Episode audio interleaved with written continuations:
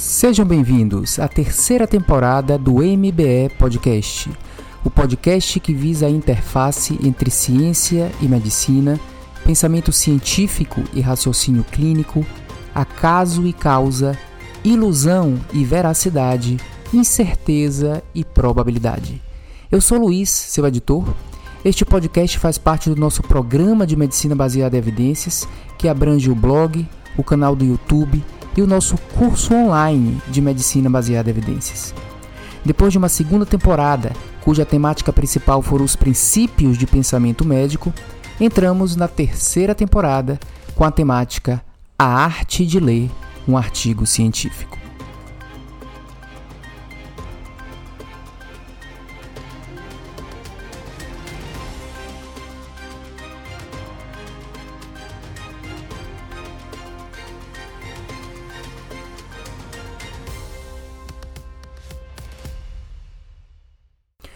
Olá pessoal! Neste episódio, dedicaremos nossa análise de evidências exclusivamente ao mosaico apresentado no Congresso Europeu de Cardiologia. Um congresso que ocorreu há algumas semanas atrás e que representa, como diz o título desse podcast, o circo europeu da cardiologia. Por que eu chamo o congresso de circo? Porque os congressos médicos de especialidade, pelo menos os grandes congressos, se tornaram espetaculosos. Apresentações espetaculares são ovacionadas de uma maneira anticientífica. Do ponto de vista presencial, os auditórios são teatrais. Isso foi um pouco amenizado pelo fenômeno da pandemia que tornou esse congresso online. Mesmo assim, a gente vê apresentações online de aspectos teatrais violando um princípio básico da análise crítica de trabalhos, que é o princípio de não se, con se conter em relação ao nosso entusiasmo. Assim, os congressos médicos são muitas vezes entendidos como fontes de novidades, como se a ciência trouxesse várias novidades de vez a cada ano. Ciência não é assim. A evolução atual uh, das tecnologias médicas e das condutas médicas se dá a passos lentos e a cada passo nós temos que analisar criticamente, cuidadosamente, se aquele é de fato um avanço, se aquilo é de fato uma inovação ou uma mera invenção o ambiente dos congressos médicos, que toma a fórmula, forma de circo, nos impedem de ter essa visão imparcial. Eu não estou querendo propor niilismo ou cinicismo, uma atitude contrária à evolução, uma atitude daquele que não acredita, mas, na realidade, a visão científica é uma visão cética. E eu sempre lembro que ceticismo não significa não acreditar. Ceticismo significa observar, analisar e a fundo. Portanto, precisamos nos conter em relação aos aspectos espetaculosos dos congressos internacionais e até mesmo os congressos nacionais, com todas as suas atrações, e aí eu não estou dizendo atrações que se referem a discussões ou reflexões, mas outros tipos de atrações. Devemos nos conter e não nos contaminar, porque esse é um fenômeno contagioso. Os congressos médicos são contagiosos assim como um vírus. Um indivíduo entusiasmado contagia o outro. O fenômeno da informação transmitida no congresso médico tem, provavelmente, se a gente medir, um caráter, um caráter exponencial onde há um crescimento do entusiasmo que vai além do Congresso. Nós percebemos, por exemplo, como essas informações são disseminadas nas redes sociais ou nos eventos que ocorrem de uma maneira subsequente aos congressos. Uma disseminação muito mais jornalística do que científica. E eu estou falando disseminação jornalística não por jornalistas, mas até mesmo por médicos que transmitem, ou melhor, retransmitem as informações, por vezes com uma certa fantasia de análise crítica, mas na maioria das vezes carecendo da visão científica adequada para interpretar aquilo com uma evidência que irá proporcionar a nossa evolução. Eu não estou querendo dizer que essas, essas é, informações que surgem, elas não promovem evolução. Mas, em primeiro lugar, teremos que distinguir que tipo de evolução. E, para isso, precisamos de evolução científica, de, de pensamento científico, de racionalidade científica. Precisamos ler um trabalho científico como quem ouve uma música clássica, observando o valor de cada nota e como as notas se combinam, gerando uma visão do todo. A leitura de um trabalho científico não pode ser como se nós estivéssemos na percepção de um show de rock, que é uma música tão intensa, tão empolgante, tão interessante, que a gente se deixa levar por aquela música sem perceber como os pedaços constroem um todo. Nós precisamos, portanto, aguçar os ouvidos para ouvir o valor dos trabalhos científicos. E ouvidos em congressos como esse nem sempre estão aguçados o suficiente. Precisamos ter a percepção, ler um trabalho, como quem lê uma poesia, e aí eu não me refiro a usar emoção na leitura, mas como quem lê uma poesia para entender a alma do, aqui, do artigo científico, assim como nós muitas vezes entendemos a alma daquele poeta precisamos ir além, sair da mesmice do entusiasmo infantil que muitas vezes contagia as tribos de especialistas, como tribos de cardiologistas indo a um congresso internacional empolgados com a percepção de internacionalização. Precisamos ser capazes de valorizar o que tem valor e desvalorizar o que não tem valor não só valor em relação à veracidade, mas que hipótese mesmo está sendo testada? Esse estudo deveria ter sido realizado? Ou ele está sendo apenas um produto a ser apresentado de uma maneira uh, entusiástica no hotline ou no late break clinical trial de um grande congresso? Cuidado, minha gente. Precisamos tentar analisar as evidências científicas com uma certa distância e tirar a essência da evidência, como quem ouve uma música clássica aguçando os ouvidos. A análise dos principais trabalhos apresentados em um congresso médico é muito interessante porque nos traz a percepção de um mosaico. Nós somos apresentados a trabalhos grandes, teoricamente importantes, e ao mesmo tempo, e cada um com suas características. Então traz um mosaico que, se analisado, é, se analisado é, em sua totalidade, é, é, gera uma percepção ou um exercício interessante das peculiaridades necessárias do nosso pensamento em relação à análise não só de veracidade da hipótese, mas qualidade das hipóteses e das conclusões dos trabalhos. Nesse podcast, eu com o intuito de uh, analisar uma amostra de estudos que representam um mosaico, mas que não era uma, não seria uma amostra selecionada por mim, eu peguei todos os eh, eh, trabalhos que foram publicados no New England Journal of Medicine desse congresso, todos os trabalhos desse congresso que foram disponibilizados no New England. Então eu não selecionei, eu não, eu não construí artificialmente esse mosaico, é apenas um mosaico que já está lá na principal revista médica. E esses são cinco trabalhos que eu vou ler aqui com vocês. E eles representam, veja como isso é mesmo um mosaico.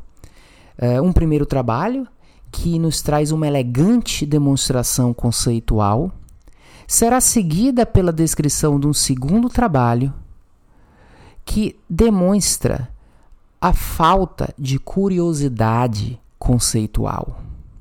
Em seguida, eu apresento um terceiro trabalho que caracteriza a falácia da novidade, que é quando uma evidência nova desbanca uma antiga pelo simples fato dela ser nova mesmo que as antigas sejam de melhor qualidade. um quarto trabalho que vai mostrar um interessante fenômeno da inversão do ônus da prova. Mas nesse caso, é uma tripla inversão do ônus da prova, peculiar. E por fim, um interessante, uma interessante comprovação do princípio da complacência por um ensaio clínico randomizado. Vamos em frente e vamos analisar esses trabalhos nesse episódio do nosso podcast. Uma elegante prova de conceito. Esse é o Lodoko 2 Trial, um trial com nome de brinquedo. Mas não é brincadeira, pois a elegância desse estudo está na prova do conceito de causalidade. O benefício da terapia anti-inflamatória na redução de eventos cardiovasculares nos proporciona a via final da comprovação da causalidade pelo princípio da reversão. Que causalidade? Inflamação causa aterosclerose.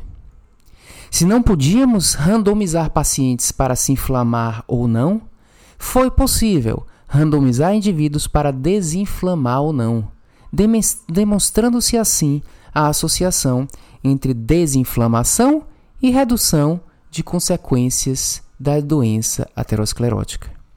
LODOCO é a abreviatura de Low Dose Colchicina, portanto, colchicina em baixa dose. Esse estudo é um estudo que analisou 5.500 pacientes com doença coronariana crônica para a utilização de colchicina em baixa dose, baixa dose ou placebo.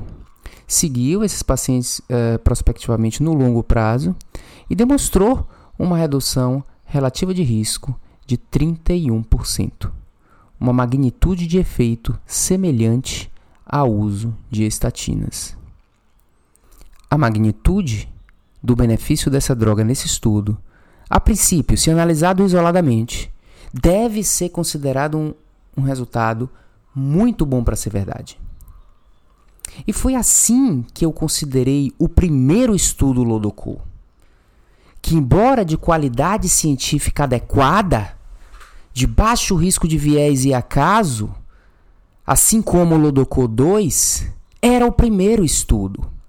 O Lodoku 1, só lembrando, também testou colchicina em baixa dose e o fez em 4.700 pacientes pós-infarto e mostrou uma redução relativa do hazard de 23%. Puxa, uma droga anti-inflamatória, um anti-inflamatório, que inclusive representa uma repurpose droga, uma droga de repropósito que nunca foi usada para objetivo cardiovascular promover uma redução dessa magnitude, em um primeiro estudo é bom demais para ser verdade. Portanto, o primeiro Lodocô, embora tenha a mesma qualidade científica desse segundo, ele partiu de uma probabilidade a priori não suficiente para que o seu resultado fosse confirmatório. Mas após o primeiro Lodocô, o segundo estudo, mostrando um resultado semelhante, inclusive de semelhante magnitude, a gente agora já tinha partido depois do Lodocô 1, de uma probabilidade a priori moderada. E o segundo Lodocô eleva essa probabilidade para alta, tornando-o, portanto, um estudo confirmatório e um exemplo bom de que estudo confirmatório, ele não depende só da qualidade daquele estudo, mas o confirmatório é aquele estudo de boa qualidade que parte de uma probabilidade pré-teste pelo menos moderada. Portanto, aqui a gente está é, levando em consideração a prova de um conceito devido à sequência das evidências. Antes mesmo do Lodocô 1, havia sido publicado o estudo Cantus, com 10 mil pacientes, e esse Cantus testou outro anti-inflamatório, o canakinumab, comparado a placebo, em 10 mil pacientes pós-infarto e mostrou uma redução de risco de eventos cardiovasculares. Mas aquele era apenas um estudo. Ele elevou uma probabilidade pré-teste baixa. Seguido do Lodocô 1, que aí elevou aquilo para uma probabilidade moderada. E agora o Lodocô 2, é, evoluindo para uma probabilidade alta. Isso é um exemplo, minha gente, de que ciência se faz pelo acúmulo de informações e não por um único estudo que é apresentado e ovacionado como se aquilo fosse uma grande novidade. Ciência não é baseada em novidades. Ciência é baseada numa evolução até que se chega a uma conclusão que não é mais uma novidade aquela conclusão. A boa conclusão científica ela não é tão original assim, porque ela foi precedida de estudos preliminares que já a sugeriam. Tomem cuidado com um estudo que traz um resultado totalmente original, que nunca ninguém tinha pensado naquilo, porque ele partiu de uma probabilidade a priori mais baixa, ele não é confirmatório. O que é confirmatório aqui é o conjunto desses estudos que testaram terapias anti-inflamatórias e mostraram benefício. Antes, a hipótese inflamatória era sugerida e presente em livros, em artigos e etc., de uma maneira não científica. Porque não poderíamos dizer que o benefício da estatina seria um benefício anti-inflamatório também, porque é impossível separar o, o efeito da estatina, o, o, efeito de redução de colesterol da estatina, do efeito uh, inflamatório, anti-inflamatório. É impossível separar. Nós precisávamos de um teste de algo anti-inflamatório que não controlasse outros fatores de risco, como hipertensão ou colesterol. Nem controlasse, por exemplo, diabetes. E essas drogas são simplesmente anti-inflamatórios. Portanto, o conceito fica provado. Primeiro, porque foi um conjunto de três trabalhos cuja randomização para anti-inflamação ou não reduziu o desfecho. Segundo, porque essas medicações não têm um outro efeito que deixa na dúvida se o efeito, eh, se o resultado é o efeito anti-inflamatório, diferente do que aconteceria, do que, vinha acontecendo antes, quando essa hipótese era pseudo respaldada pelo efeito anti-inflamatório das estatinas. Agora a gente sabe. E é interessante que a gente sabe, e aquilo não vem como uma grande novidade, porque a evolução científica ela não se apresenta como novidade. Darwin quando descreveu a teoria da evolução, ele não descreveu de forma original. Naquele século, já há décadas, a tendência do pensamento da humanidade era em prol da teoria da evolução. O que Darwin fez foi colher mais dados e descrever com mais evidências e descrever de uma maneira mais clara e objetiva. Portanto, ciência não é congresso com formato de circo. O Congresso traz uma evidência que deve ser analisada não só em relação à qualidade daquela evidência, como o e...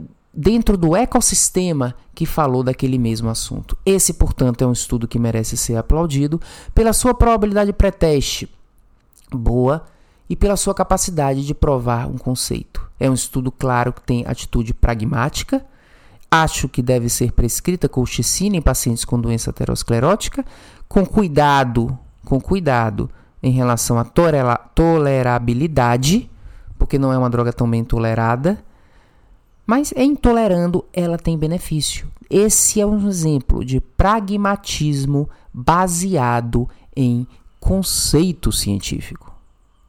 Nós podemos ter estudos pragmáticos baseados em conceito, essa é a situação ideal e estudos que mostram resultados pragmáticos sem conceito. E essa sempre é uma situação questionável em relação a estudos pragmáticos sem conceitos se transformarem em recomendações. Portanto, vamos diferenciar. Aqui existe a prova de conceito pela reprodutibilidade e porque o tratamento ele é meramente anti-inflamatório. Não existem outros efeitos que podem confundir a prova do conceito. Aplausos para o Lodocô 2. Esse é um estudo de permeado por um pensamento científico adequado. O, seguinte, o, o segundo estudo que discutiremos é o Emperor Reduced Trial. E eu caracterizo esse estudo como um deselegante pragmatismo sem conceito. Ele representa o contrário do fenômeno do Lodocô 1 eu caracterizo esse estudo também como um grande exemplo da falta de curiosidade científica da comunidade médica, da comunidade cardiológica. Falta de curiosidade em saber o que está por trás do benefício da glifosina demonstrado pelo Emperor Reduced Trial. Esse estudo foi o primeiro apresentado na sessão Hotline. Foi o maior highlight espetacular do Congresso. Este foi o número principal do circo. O Emperor Reduced Trial é o segundo estudo a demonstrar uh, glifosinas como um tipo de medicação eficaz no tratamento da insuficiência cardíaca, independente do paciente ser diabético. Lembre-se que glifosinas é um antidiabético. Significa que se você usar o antidiabético no paciente com insuficiência cardíaca, o paciente com insuficiência cardíaca vai se beneficiar, sendo ou não diabético. É quase que uma droga, uma, uma situação de repropósito de droga. Uh, ou seja, antidiabético é benéfico em insuficiência cardíaca. Esse antidiabético. Tá? Uh, existiu um, um, primeiro estudo publicado no ano passado, o DAPA-HF, nós discutimos ele também, uh, tem vídeo no canal do YouTube com esse tipo de reflexão, e esse DAPA-HF utilizou uma primeira glicofosina e que mostrou benefícios semelhantes. O DAPA-HF é um estudo muito mais parecido com o EPROR do que diferente. Usa drogas diferentes, glifosinas diferentes, mas isso pouco importa. Né? Uh, na realidade está mostrando essas drogas têm o mesmo efeito e está mostrando benefícios muito mais parecidos. Eu não quero eu não quero entrar em detalhes aqui das pequenas diferenças desses trabalhos em relação a desfechos, porque para mim isso pouco importa. O que importa aqui é que sim, ambos os trabalhos rejeitaram a hipótese nula. Ou seja, uh, a terapia é benéfica no desfecho primário de ambos os trabalhos. Isso conota benefício cardiovascular. Defendo, portanto, a conclusão pragmática desse estudo. Usar glifosina em pacientes com insuficiência cardíaca é benéfico do ponto de vista pragmático. Vem a segunda pergunta: eu devo usar glifosina? Nesse momento aí vem a importância de que essa conclusão pragmática tenha um conceito científico por trás. Essa pergunta remete ao seguinte: o efeito benéfico é da glifosina per si ou algum outro efeito comum a muitos outros tipos de terapia? Esse pode ser uma questão de falácia conceitual, quando o resultado pragmático não tem um conceito por trás. O motivo: glifosinas são drogas diuréticas. Diuréticas.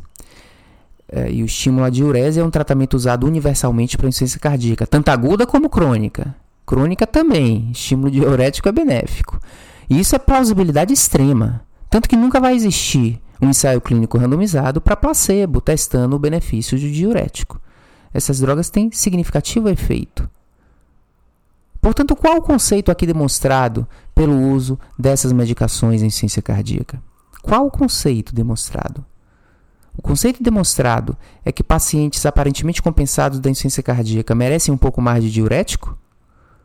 Ou o conceito é que essas drogas oferecem um, um, um efeito metabólico que é benéfico para uh, o sistema cardiovascular de pacientes com insuficiência cardíaca? É diurético ou metabólico? Essa é a grande pergunta. E essa pergunta, esse conceito, traz por trás uma grande curiosidade. E quando as pessoas eh, se entusiasmam em demasiado pelo efeito das glifosinas e argumentam entusiasticamente a respeito de mecanismos que podem estar justificando o benefício dessa droga per si, elas não percebem que elas estão sofrendo da falta de curiosidade em relação ao teste de uma hipótese que seria muito importante para a condução de pacientes com insuficiência cardíaca. E o teste dessa hipótese é o seguinte: se eu tenho um paciente aparentemente compensado, como foi o caso dos pacientes desses estudos, e mesmo assim eu resolver aumentar um pouco o diurético, qual vai ser o efeito nesses pacientes? Será que aumentar um pouco o diurético de paciente que parece não estar precisando de mais diurético é benéfico? Pode ser que esses estudos estejam sugerindo isso. E seria muito interessante se esses dois trabalhos tivessem testado essa hipótese também. Porque se ela for verdadeira, ela será muito útil na condução de pacientes com insuficiência cardíaca.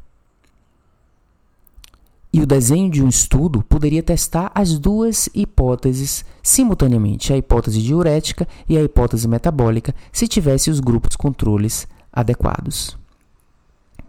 No que se trata esse estudo Emperor Reduced Trial? Trata-se de mais um ensaio clínico randomizado grande, duplo cego, de baixo risco de viés, baixo risco de erro aleatório, randomizou 3.700 pacientes uh, com insuficiência cardíaca e fracionalização menor que 40% para receber empaglifosina ou placebo. E o endpoint primário foi o combinado de morte e hospitalização por insuficiência cardíaca, morte cardiovascular.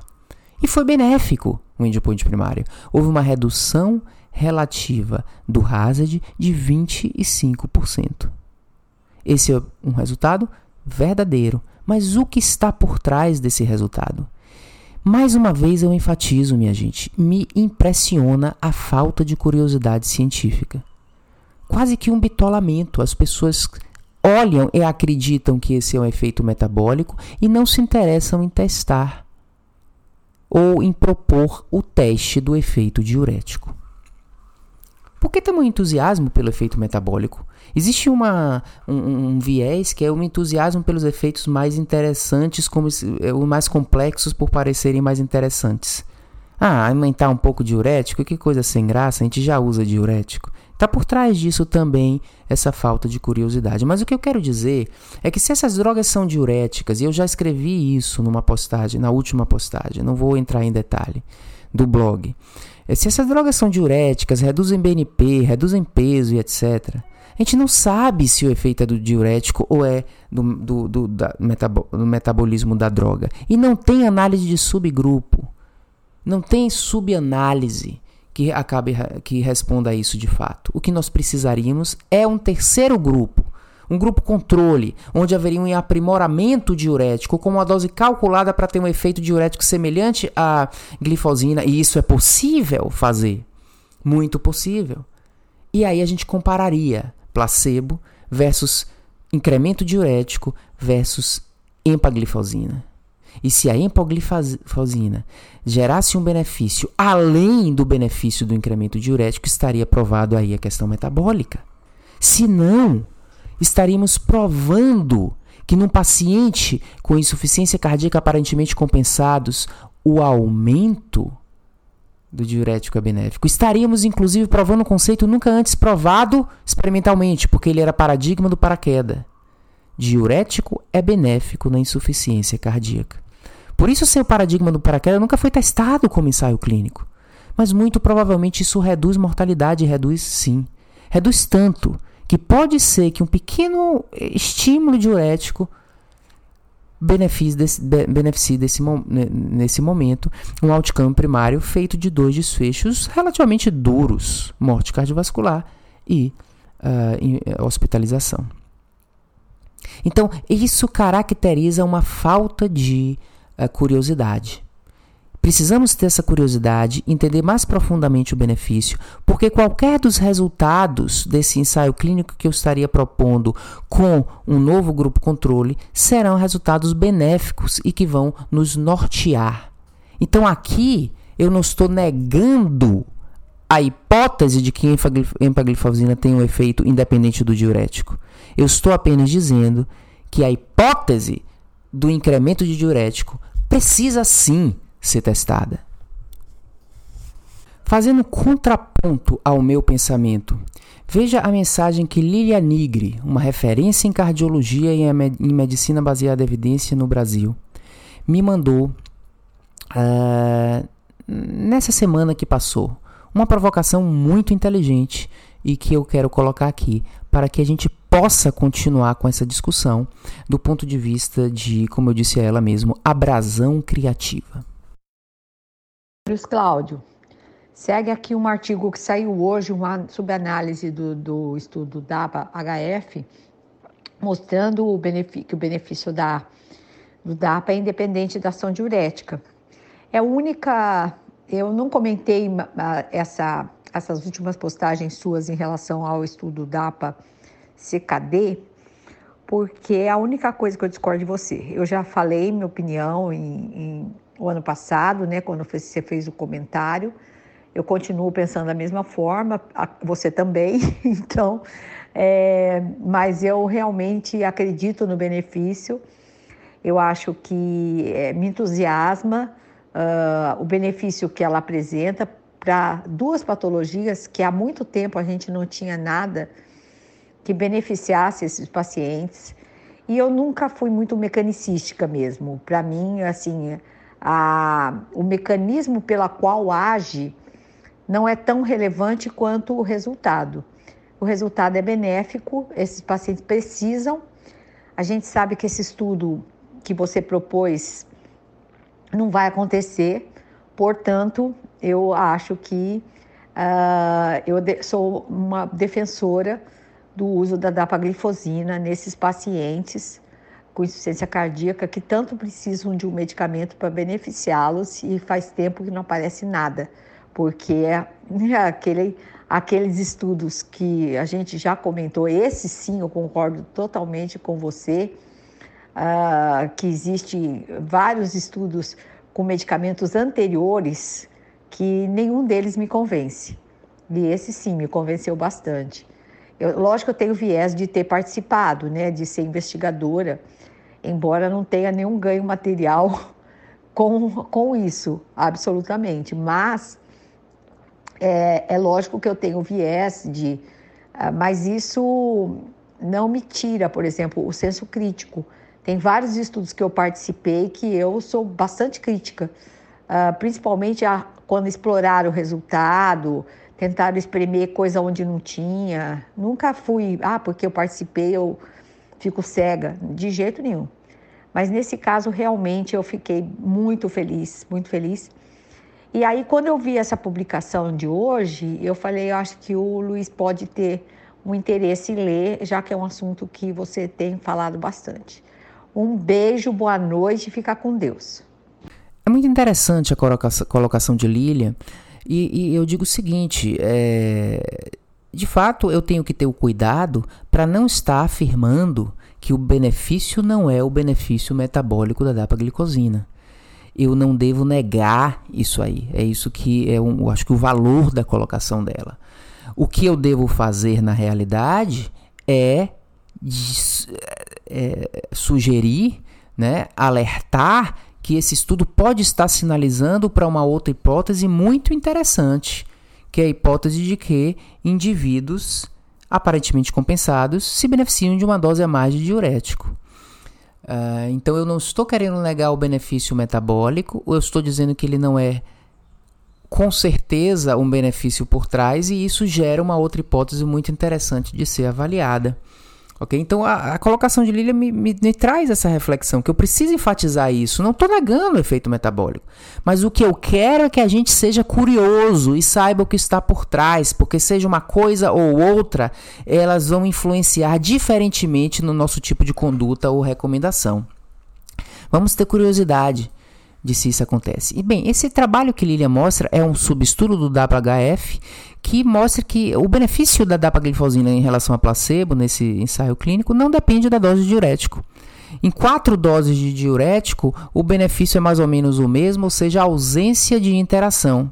As pessoas estão citando esse trabalho como se fosse uma evidência de que o efeito do, do, da, da glifosina não é o efeito diurético. Mas é uma, uma inferência incorreta a respeito disso. Em primeiro lugar, a única coisa que vai de fato testar se o efeito é diurético ou não, ou seja, a única coisa que vai testar o conceito, que vai fazer a prova do conceito, é um grupo controle a mais com aprimoramento de diurético. Sem grupo controle, não é análise de subgrupo que vai responder essa questão. Esse é o primeiro ponto de integridade científica. Agora, o segundo ponto, o que, é que quer dizer esse dado? Eu posso interpretar da maneira, inclusive, ao contrário, que eu acho até uma interpretação melhor, ou seja, independente da dose de diurético, dar um pouco mais de diurético é benéfico. Ok? Porque a dose de diurético mais alta ela é usada para conseguir compensar um paciente mais difícil de compensar. A dose mais baixa é usada para compensar um paciente mais fácil de compensar. Então, a dose mais alta ou a dose mais baixa promove uma compensação dos pacientes, igual a eles. E de, de forma que, ao dar um pouco mais de diurético, se houver esse benefício, se confirma aquela hipótese de que, mesmo em pacientes compensados, um pouco mais de diurético funciona. Ou a hipótese de que, colocado de outra forma, quando a gente acha que o paciente está compensado, ele não está no seu ponto ideal. Essa é a questão. Ok? Então, esse estudo, na verdade, sugere, para mim, ele pode sugerir, sugerir, não confirmar, mas isso, não importa a dose de diurético, a dose de diurético foi necessária para compensar. Compensado está, ele pode não estar ainda no seu ideal. E interessante nesse estudo, foi inclusive estatisticamente significante. Quanto maior a dose de diurético, maior o BNP. BNP alto, menos compensação. Então veja que a dose de diurético alta está marcando, na verdade, um paciente menos compensado. Tá? Inclusive, eu acho que a análise boa para inferir um pouco em relação a essa questão, a essa controvérsia, não deveria ser a dose de diurético, mas uma análise de subgrupo pelo valor do BNP. Mas eu reforço, não é isso que resolveria a nossa questão. Seria um novo ensaio clínico. Então, cuidado, minha gente, para a gente não pegar estudos subanalíticos e tentar utilizar estudos subanalíticos ou essas subanálises para tentar fazer prova de conceito. Prova de conceito é uma coisa muito sofisticada e precisamos de, como disse Bradford Hill há tantas décadas atrás, comparar iguais com iguais através da técnica do grupo controle. Vamos à terceira novidade do circo europeu da cardiologia.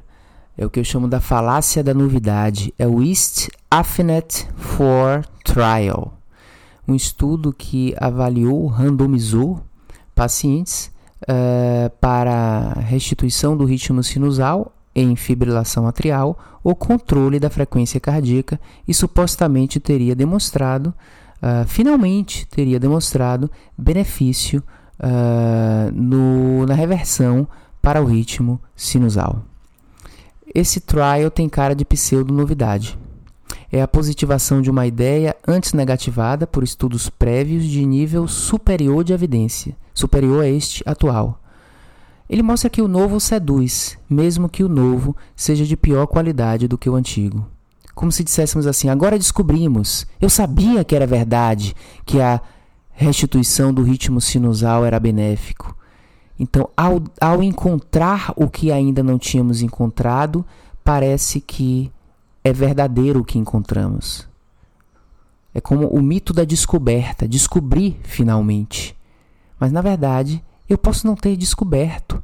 Eu posso estar mostrando algo porque o novo estudo tem um nível de evidência menor. Nem sempre o novo estudo tem um nível de evidência melhor do que o antigo.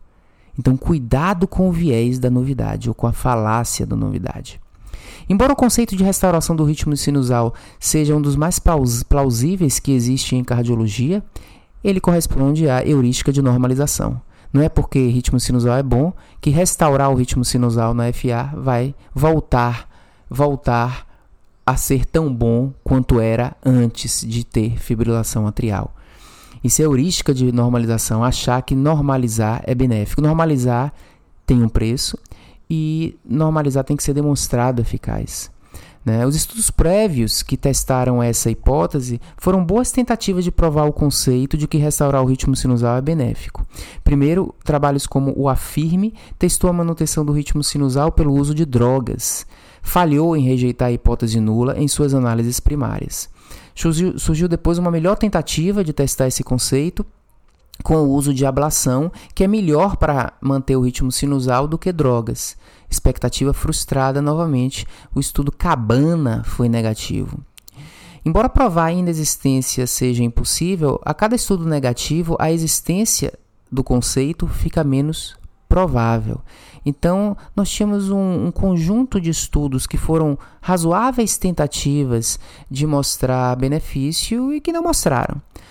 Quanto ao Cabana, ele recebe uma crítica inadequada, que é a crítica em relação ao crossover. Eu não vou entrar nesse assunto no podcast, mas eu peço que vocês leiam uh, o nosso uh, postagem no blog intitulada Crossover Clínico. Se vocês pesquisarem Cabana, Medicina Baseada em Evidência, vai, ou Crossover, Cabana, Medicina Baseada em Evidência no Google, vai aparecer lá a nossa postagem, onde a gente explica por que é um equívoco considerar esse crossover um viés. Ele é, na verdade, um crossover clínico e que testa uma hipótese de uma primeira escolha.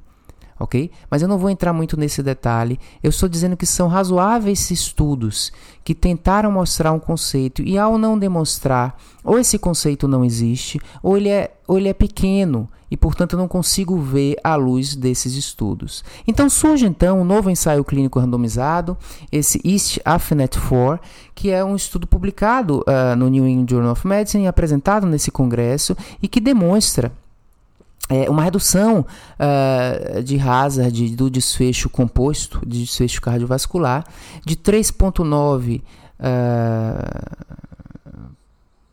de 3,9 uh, por 100 pessoas ano no grupo controle versus 5 por 5 eventos por 100 pessoas ano no grupo uh, de controle da frequência.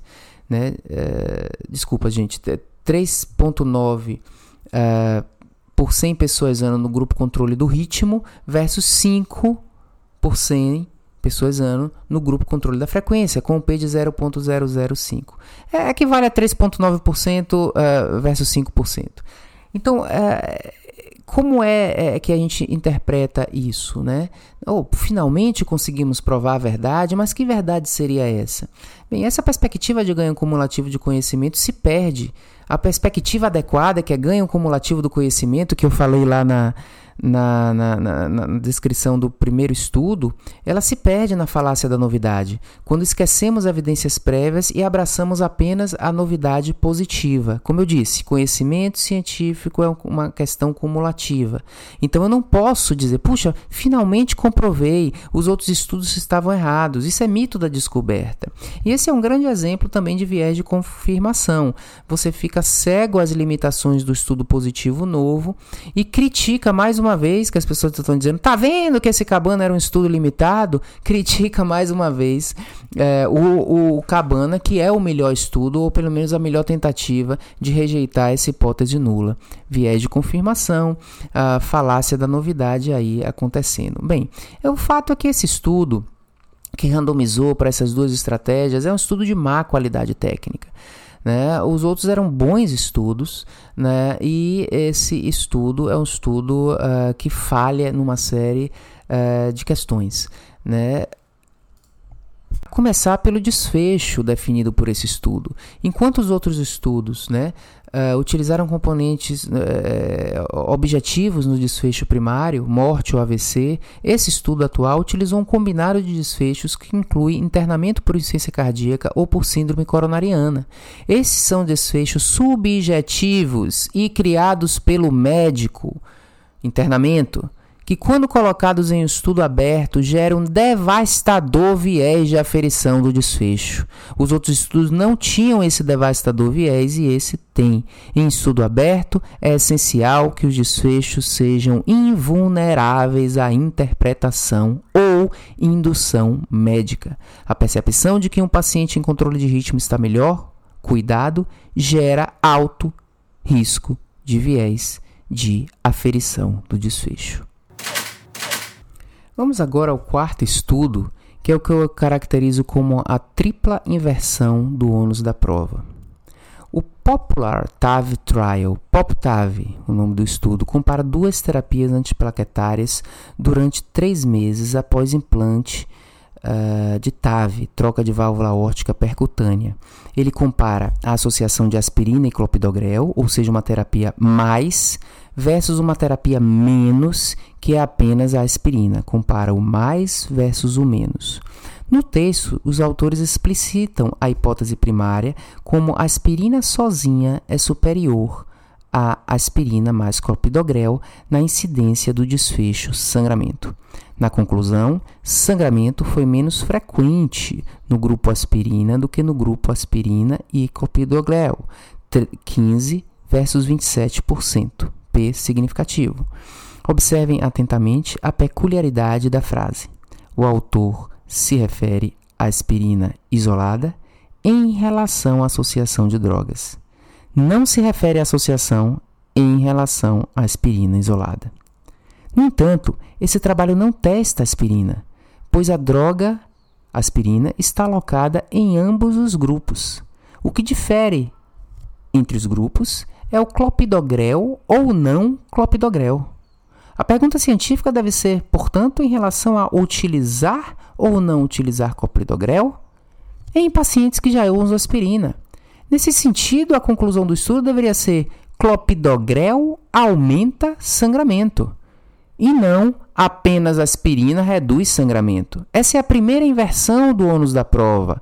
O trabalho parece autorizar as pessoas a utilizar apenas aspirina porque ela é mais segura.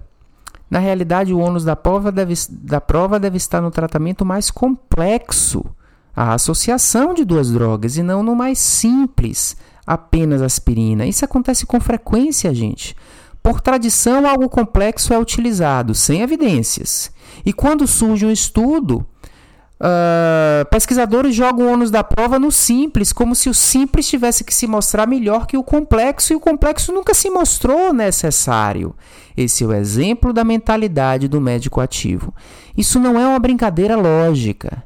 É que quando jogamos o ônus da prova no simples, ficaremos com o complexo até que se prove o contrário. Isso não é bom é o fazer sem evidências e só parar de fazer quando surgir evidências contrárias a fazer. Isso é inversão da hipótese nula. É irracionalidade científica que leva à irracionalidade no processo de decisão. Mas não existe apenas uma inversão do ônus da prova nesse estudo. Segunda inversão é a do desfecho primário com o secundário. O estudo testa primariamente o óbvio e deixa a verdadeira dúvida como pergunta secundária. O desfecho primário, gente, foi sangramento. É óbvio que um antiagregante plaquetário sangra menos do que dois. Não só óbvio, como isso está demonstrado inúmeras vezes por ensaios clínicos de diferentes antiagregantes plaquetários. Então, o desfecho, você colocar um óbvio como desfecho primário, na verdade, a verdadeira dúvida é se há eficácia do tratamento mais complexo em relação ao mais simples. E o desfecho de eficácia, composto de eventos trombóticos, morte cardiovascular, acidente vascular cerebral, infarto, esse sim deveria ser o desfecho primário, pois o ônus da prova está no complexo se mostrar mais eficaz do que o simples. Provar que vale a pena associar clopidogrel à aspirina. Em medicina, a justificativa está em um tratamento ser benéfico e não na ausência de malefício. Portanto, o objetivo primário dos estudos deve ser eficácia e depois surge a questão de segurança. Eu já escrevi recentemente no blog que o pensamento clínico científico é diferente do pensamento de filosofia ética, que coloca não maleficência em primeiro lugar. O raciocínio científico eu não preciso pensar em maleficência se não há benefício, porque eu não vou fazer se não há benefício. O dado, portanto, primário deve ser o dado de eficácia.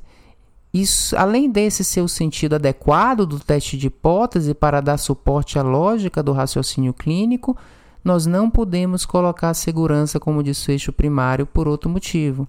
Segurança é a ausência de risco aumentado e é impossível se comprovar a ausência.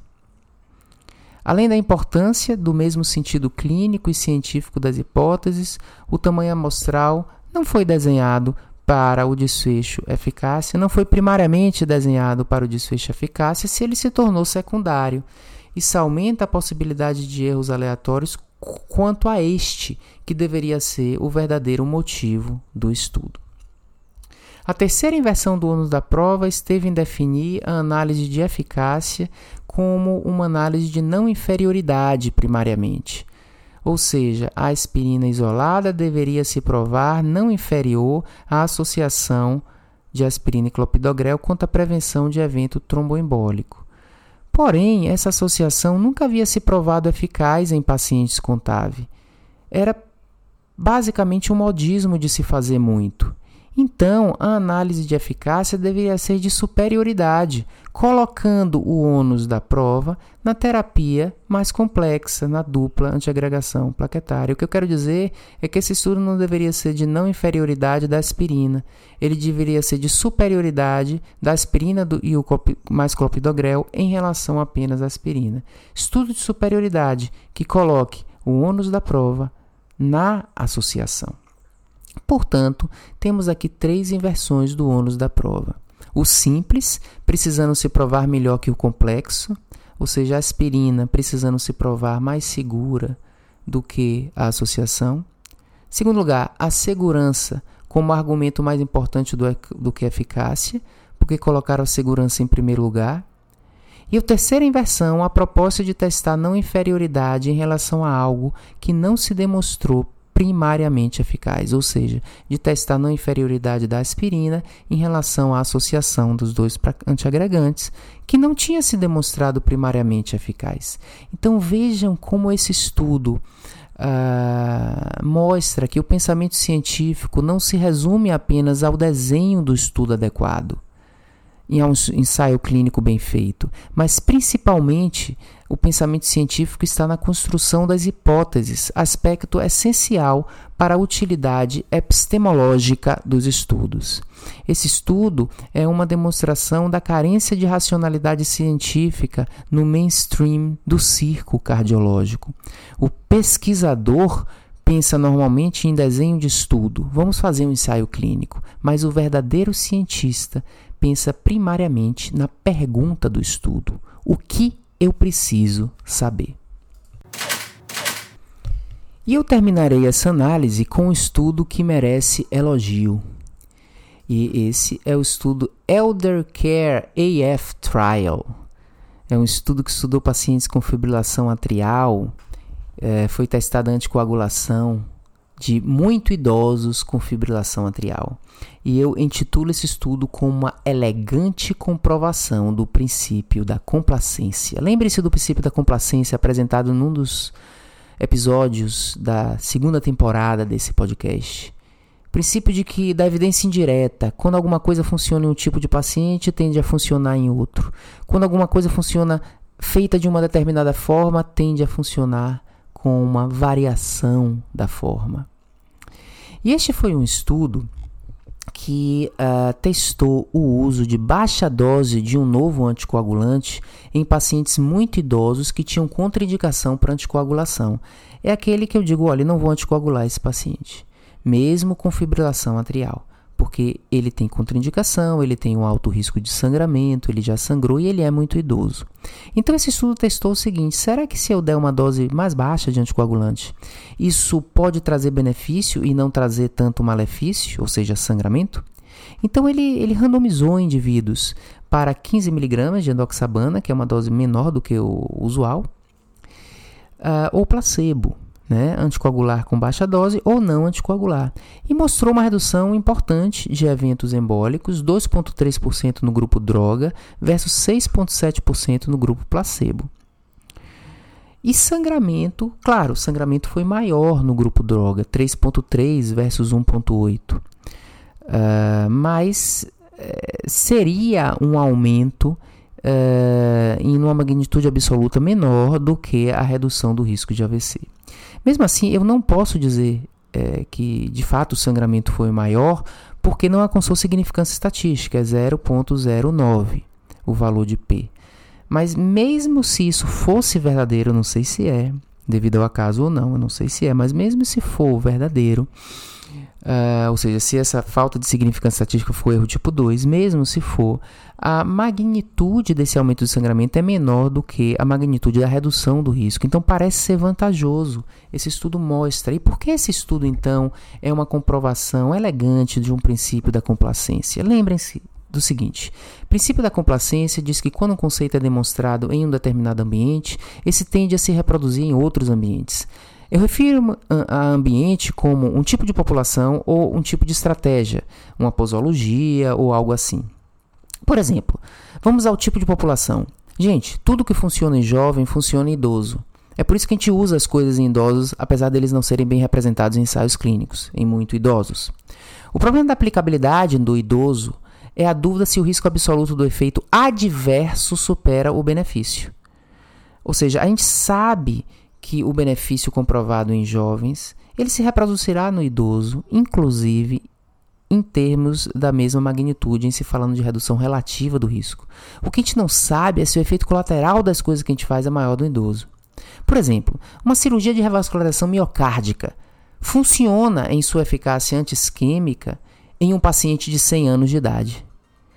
Mas funciona se o paciente não morrer na cirurgia ou se não sofrer uma sequela devastadora. Essa é a dúvida. Independente da idade, aquele efeito, aquela propriedade de benefício, ela vai acontecer no indivíduo. Mas ele pode sofrer mais do que os indivíduos jovens. Então, quando a gente tem dúvida no idoso, por exemplo, mortalidade, é porque mortalidade é um desfecho, desfecho composto de benefício e malefício. E a dúvida é na magnitude do malefício no idoso.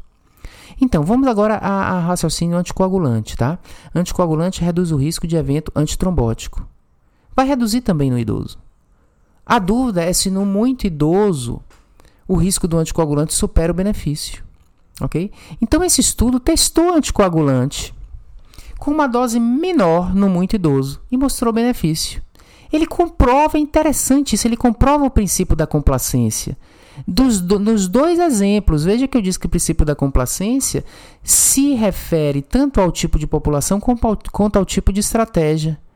Então, ele mostra que é, o efeito anticoagulante ele acontece no idoso, diferente tipo de população, e ele também acontece com uma diferente estratégia, ou seja, menor dose do anticoagulante. Então, ele faz uma dupla comprovação aqui do princípio da complacência.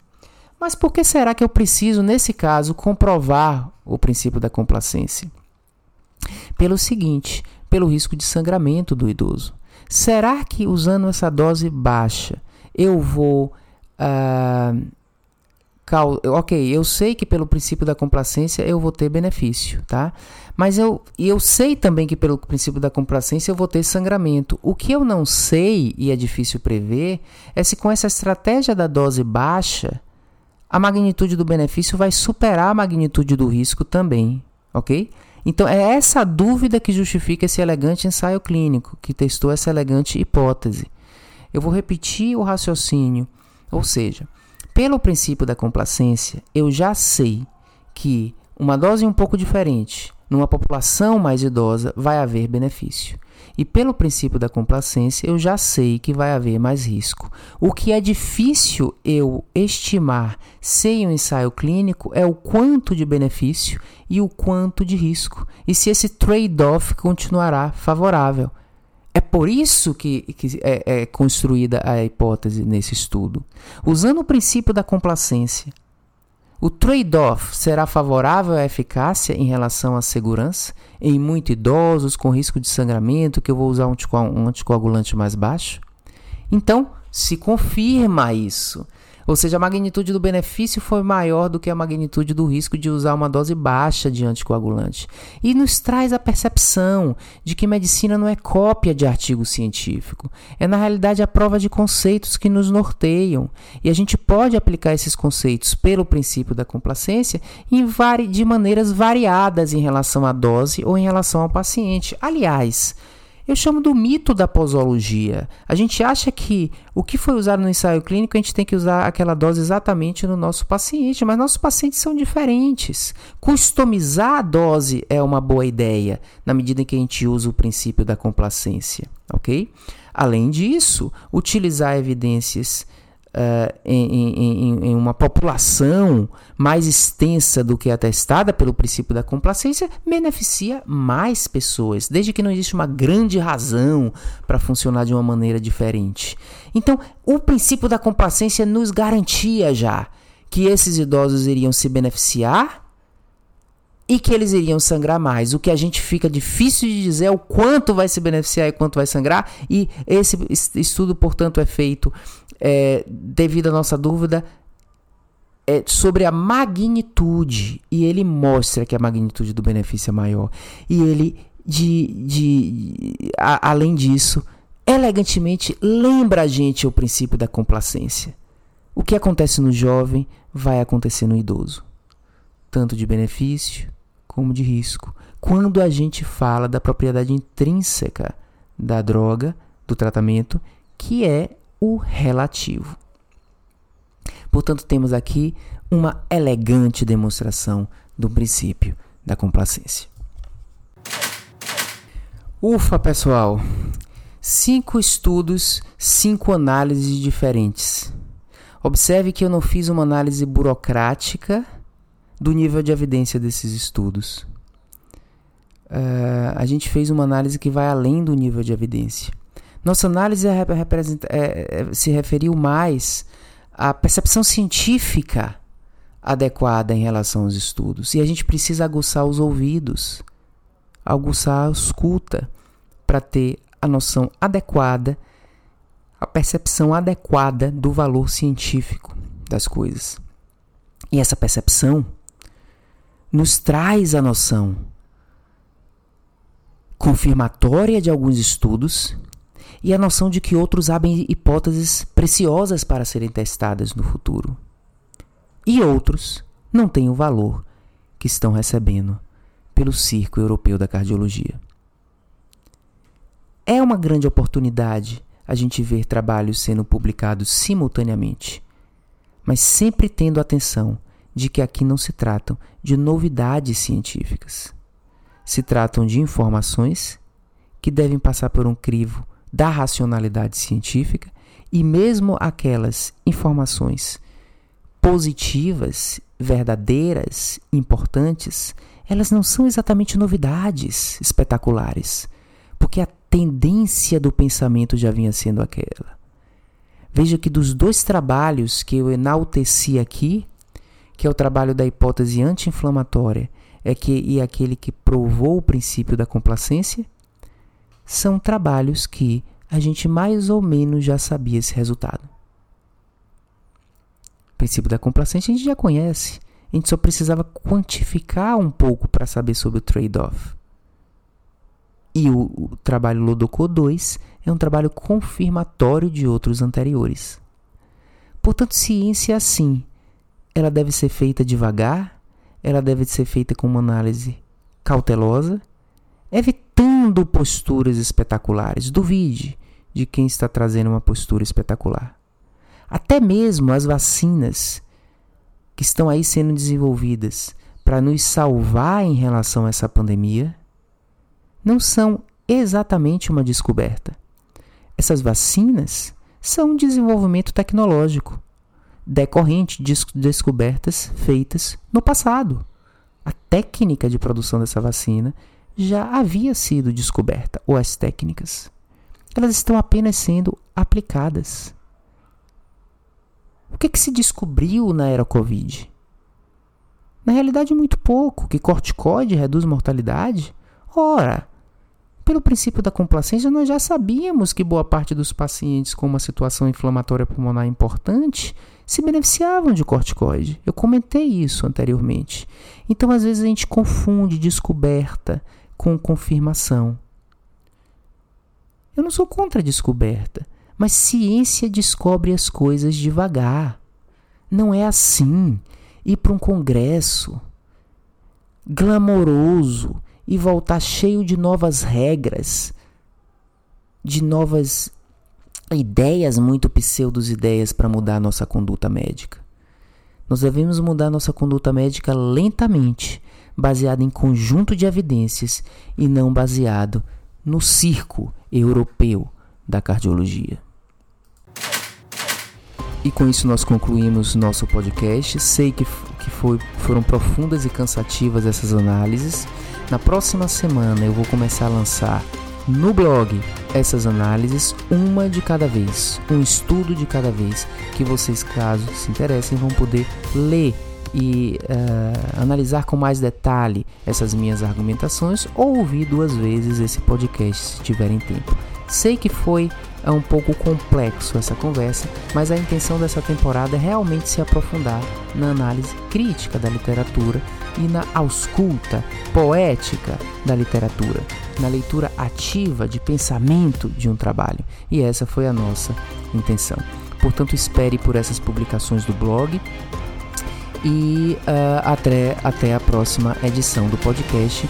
Muito obrigado pela atenção. Uh, eu peço desculpa a vocês por umas duas ou três semanas que ficamos ausentes por uma questão de investimento em outro projeto, mas a nossa intenção é manter a frequência semanal desse podcast. Um abraço, pessoal.